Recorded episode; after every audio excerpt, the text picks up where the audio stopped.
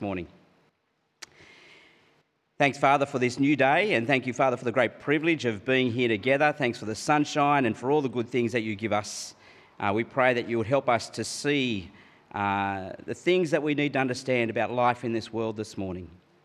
Help us to see you more clearly and understand uh, the great joy it is uh, to have a God who loves us. We ask it in Jesus' name. Amen. Well, can I say thanks uh, for joining us today as we commence our, our series in, of talks here in January entitled Meet Jesus. Uh, that's exactly what we'd love people to be able to do. Uh, because we're, we're actually certain that if you genuinely meet Jesus, you'll be certain that it's the best thing that has ever happened to you. Uh, so, if you're here this morning as someone who has questions about this uh, or wonders what all the fuss is about, uh, or, or, wants to know why we think Jesus is such a big deal, or, or in fact, whatever reason you happen to be here today, we're, we're glad that you're here and we actually hope that you will find what we talk about stimulating, that it will be helpful or, or cause you to think a little bit more. Our topic today, of course, is about wanting purpose in your life. Uh, what is our purpose as human beings? What should be your purpose in life? Uh, how can you find that out? I mean, it can be, actually be a very challenging question to wonder what your purpose in life should be. And it can even be a, a much bigger question if you're actually asking the question, why do I even exist? I had the great privilege last year of a holiday in Europe. And on the way over, we stopped in Doha. Uh, and when I got back on the plane, I was sitting next to a woman who was probably in her late 30s. Uh, you know how you kind of get on a plane, you never know how much people want to talk to you or if they just want to be left alone. Uh, and so we said hi and introduced ourselves, and then we just did our own thing for a while. Eventually, I asked her if she was flying home or whether she was heading somewhere else. It was a simple question that actually led to a very long conversation. Uh, she said that she had just said goodbye to her husband in Doha and was fly- he was flying back to America uh, where they lived. But she was an Iranian woman. Uh, she had left Islam and her Muslim family to marry this American guy. But now she told me that she was flying to England to try and find out who she was and what the purpose of her life was.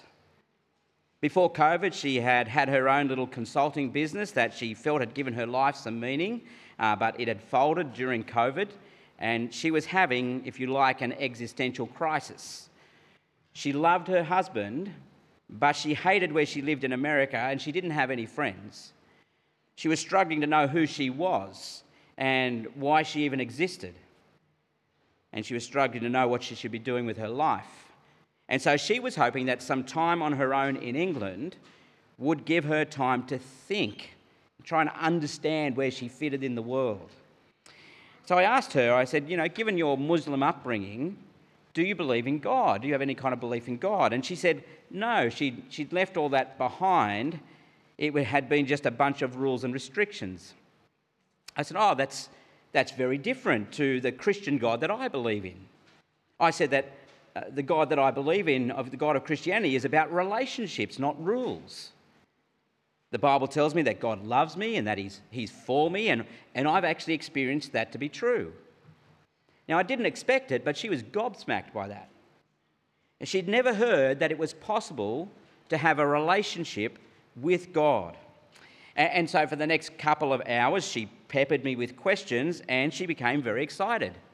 Uh, we ended up exchanging phone numbers. She took the details of a, a book that I suggested she should read and she helped us find our way out of Heathrow Airport, for which we were very grateful. that is quite a place. But anyway, this question of our purpose, of what we exist for, is a very important one. And can I say, there are, are two options. There, there, either there is no possibility of any meaning or purpose in life, or there is. Uh, the atheist Richard Dawkins says that there's no design, no purpose, no evil, and no good. Nothing but pointless indifference in our world. Now, if, as he believes, the existence of human beings is a, a random accident, then there is no purpose, nor any possibility of purpose. And, and actually, Dawkins acknowledges that. At least he has the courage of his convictions, even though he doesn't really live his life that way. In fact, nobody does because it would just lead to uh, a kind of despair and hopelessness. And of course, what Dawkins was actually saying was that without God, there is no design, no purpose. And so to him, we live in a godless and pointless universe. And those two things go hand in hand. Now, most people who agree with him about the godless part don't necessarily agree about the pointless part. But in, in the absence of any perceived given purpose, we try to invent our own. But we wind up either fooling ourselves or we end up terribly lost, like my friend on the plane. And that's because to have purpose requires a maker, it requires a creator. That is, the seat that you are sitting on there this morning has a maker who made it with a particular purpose. The phone in your bag or in your pocket has been designed and made with a purpose. I mean, accidents don't have purpose. And so the question is have we? Have we been designed and made with a purpose? And the answer of Christianity is yes, we have been made, designed, created with a purpose. And can I just say, that is wonderfully good news. We begin to get a glimpse of it in the passage from the Bible, which is one of the biographies of Jesus' life. It was written by one of the people who uh, lived with Jesus for several years. His name was John. Uh, let's have a closer look at it. If you've got your Bibles there, it's worthwhile opening it up. I'll remind you, it's on, if you're using one of the church Bibles, it's on page 833. Uh, John chapter 1, and we're going to start right at the very first sentence there. The little numbers are the sentence numbers or the verse numbers. Let me read from sentence 1. In the beginning was the Word, and the Word was with God, and the Word was God. He was in the beginning with God. All things were made through him, and without him was not anything made that was made. In him was life, and the life was the light of men. Now, can I say at first that sounds like a bit of a convoluted sentence, uh, so let me just clarify a little bit if I can. Who is uh, this word that was in the beginning with God and in fact was God? Who is it? Well, it becomes clear actually a little further down in sentence 14. Notice if you cast your eyes down a little further, sentence 14. He says there, and the Word became flesh and dwelt among us, and we have seen his glory, glory as of the only Son from the Father, full of grace and truth. Uh, John tells us that the Word, who was with God before the world came into being, is Jesus. He calls him the Word who became flesh. And the Bible tells us that Jesus is actually God in the flesh, come to live among us. But here's the thing that I want us to see. Uh, look back up again at sentence three there. It says, All things were made through him, and without him was not anything made that was made.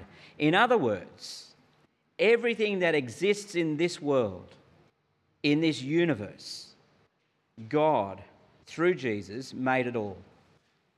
And that includes you and I, along with every other organism or creature in the cosmos. Uh, the very breath that inhabits our lungs has been given to us by God. He is our maker, the one who has given us life itself. And so the Bible says that we are, are fearfully and wonderfully made. And, and of course we are, aren't we? I mean, the human body is a, a remarkable piece of manufacturing. I, I could rattle off a whole bunch of statistics about our bodies that are just mind blowing. But the point is that God is our creator, He's the one who has given us our life. And He has done so with a purpose. And we begin to see what that purpose is as we read on in this Bible passage. Uh, that is, as we read on, we have been made for relationship with God and so let's just see if we can pick it up there in sentence 6 of John chapter 1. There was a man sent from God whose name was John. He came as a witness to bear witness about the light, that all might believe through him. He was not the light, but came to bear witness about the light. Now, here, John, the, the apostle who writes this, introduces us to another John, in case you're confused, uh, who is John the Baptist. Uh, we're told that John the Baptist was sent by God to point people to Jesus and to the life that he gives. That is, to bear witness about the light. Uh, the light is another name that John uses to speak about Jesus.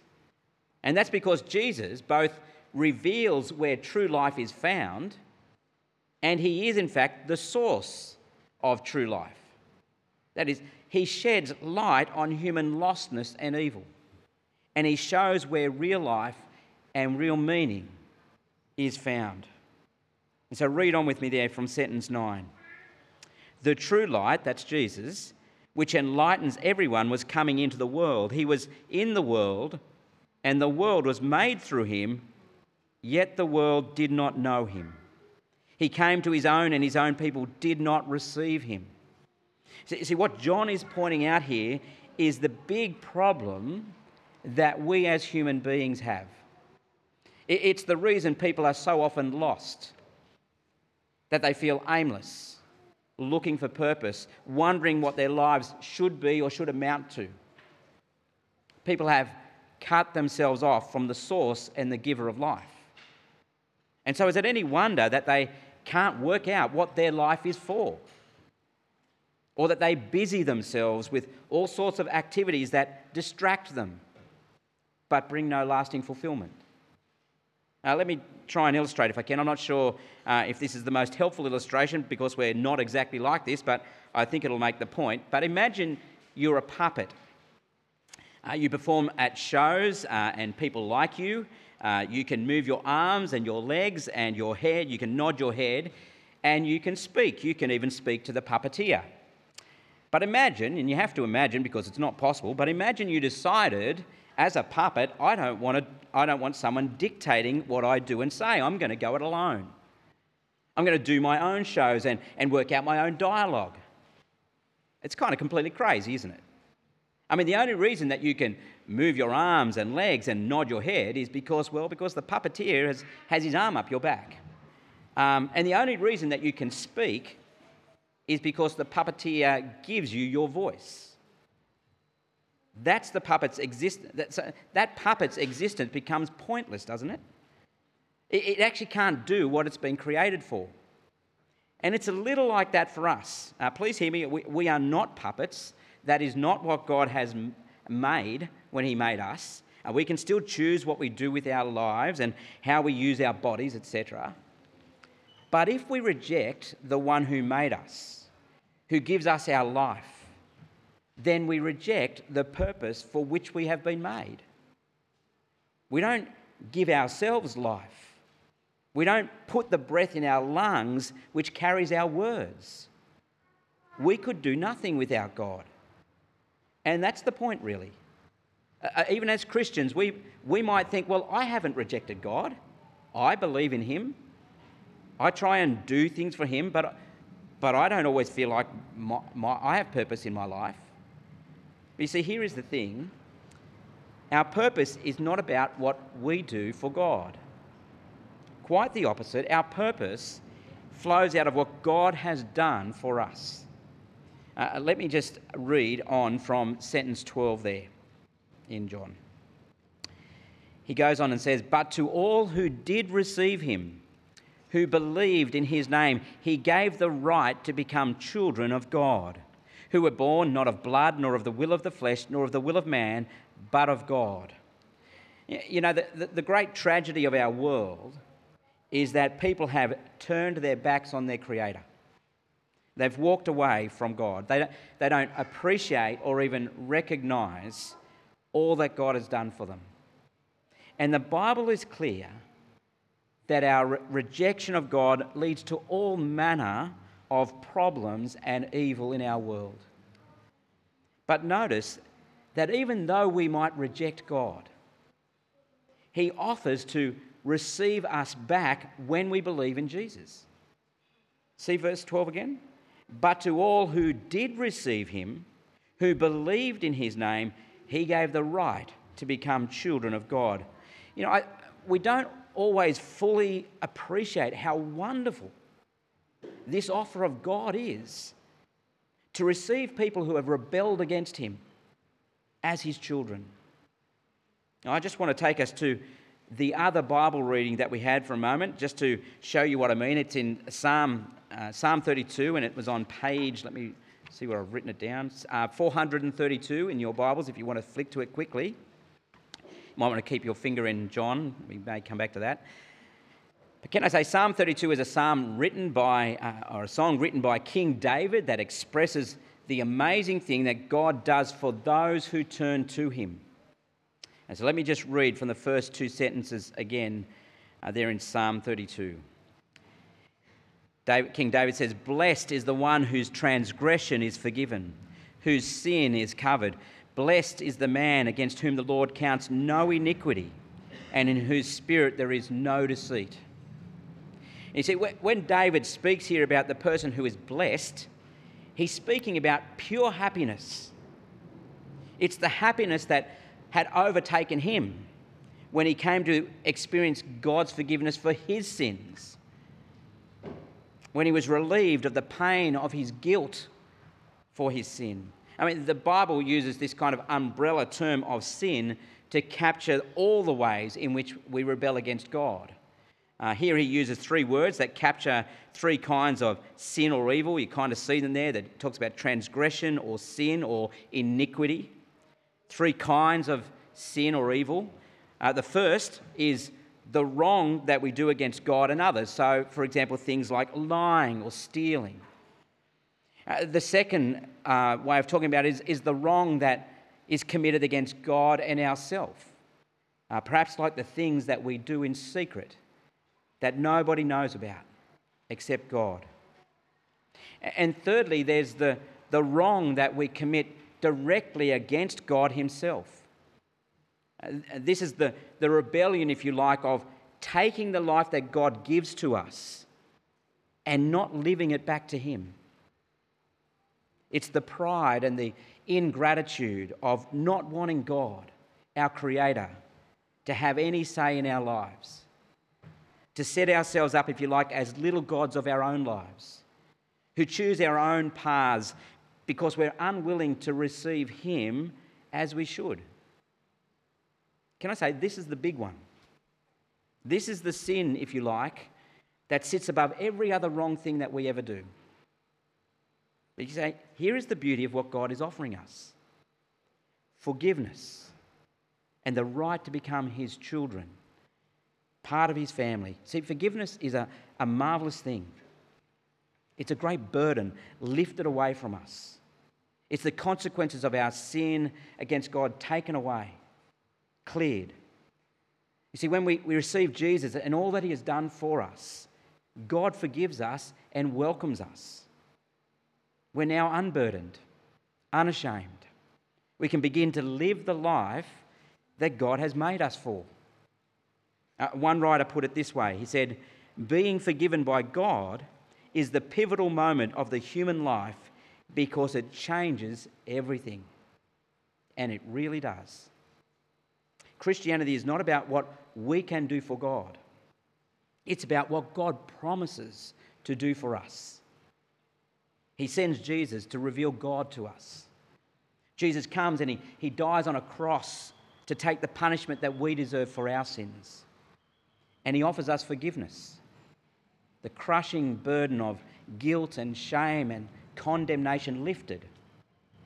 But that's just the start, because the purpose of forgiveness is to open the way to relationship a new relationship with God, our Maker, the one who gives us life and everything to enjoy, the one who welcomes us into his family, the one who has made us for a purpose that will bring more meaning and more joy to your life than anything you could ever imagine. Our purpose in life is, is not invented or achieved or discovered. Our purpose flows out as a response to all that God has done for us. What is that purpose? Well, you can see it there at point five. That is, my purpose is to praise and enjoy the one who made me. Now, can I say maybe you think that's a bit of an anticlimax? Uh, perhaps you were hoping there was something more significant to invest your life in. But can I say, that's not what the greatest king in Israel's history thought. Uh, king David was very aware of his sin. He felt the guilt and the burden of it. And look at the last sentence. And through Psalm 32, he's been talking about how God has forgiven him. And look at the very last sentence of that psalm in Psalm 32, sentence 11. David says, Be glad in the Lord and rejoice, O righteous, and shout for joy, all you upright in heart. You see, here is King David's response to all that God had done for him in forgiving his sins and restoring his relationship with his Creator. Be glad rejoice, shout for joy, not because of his wealth and good fortune, but in the Lord. Our purpose in life is not bound up in our work or our achievements or our, our wealth or some humanitarian goal. It's not even bound up in our family. As good as those things are, no matter what your life consists of, no matter what you might be going through, there's never a time in your life, no matter how difficult, that you can't remember what God has done for you and be filled with thankfulness. There's never a loss or disappointment you might face that can take away the treasure of your forgiveness and your inclusion in God's family. See, God's act of forgiving us through Jesus and making us members of his eternal family is world changing. It changes my present and it changes my entire future, both in this life and also in the world to come. And so it's both natural and right that my response, my purpose, is to praise and enjoy the one who made me. Uh, the Westminster Shorter Catechism was written in 1647, so a long time ago, and it actually outlines the key beliefs of Christianity. And the very first question that it poses uh, is this it says, What is the chief end of man? In other words, what is the ultimate purpose of humanity? And the answer it gives is this the chief end of humanity is to glorify or praise God and to enjoy Him forever. That is, if you're someone who knows the joy of having had your sins forgiven and having been welcomed into God's family, loved and saved by Him, then rejoice. You'll never find greater uh, meaning and purpose than living as one of God's family members and praising God by telling others how good God is. You'll never work out your meaning and purpose in life if you ignore the very source of your existence. You're not an accident. You have been wonderfully and lovingly made. What a joy to be known and loved by God and to walk in His ways. Now, the Apostle John actually wants us to understand that at the end of our first passage, back in John chapter, uh, uh, chapter 1, there, if you've got it, where he says this in sentence 16, John chapter 1. And he says, And from his fullness, that is from Jesus' fullness, we have all received grace upon grace. That is, John is saying that from all the fullness of Jesus, who is the means of every part of creation, for those who receive him, he pours out grace. That is, he heaps his generosity upon us. For the law, he says in verse 17, for the law was given through Moses, but grace and truth came through Jesus Christ. And so, if you are really looking for purpose in your life, then can I suggest you take to heart the words of this famous hymn. Let me read these words to you. Turn your eyes upon Jesus, look full in his wonderful face, and the things of earth will grow strangely dim in the light of his glory and grace. Let's pray together. Our Heavenly Father, we thank you for Jesus that you, Father, came into our world in the person of Jesus, that we might know you, our Creator, and that we might know the life that you give, the purpose that you give. So, Father, I pray that for each one of us here this morning, that if we don't know the wonderful joy of forgiveness, the recon- recognition that we've been reconciled with you and brought into your family. We pray, Lord God, that you would help us to um, look to Jesus and those who have not yet done so, that they would meet Jesus themselves and understand the great burden that he lifts and the joy that he gives. And we pray all these things in his name. Amen.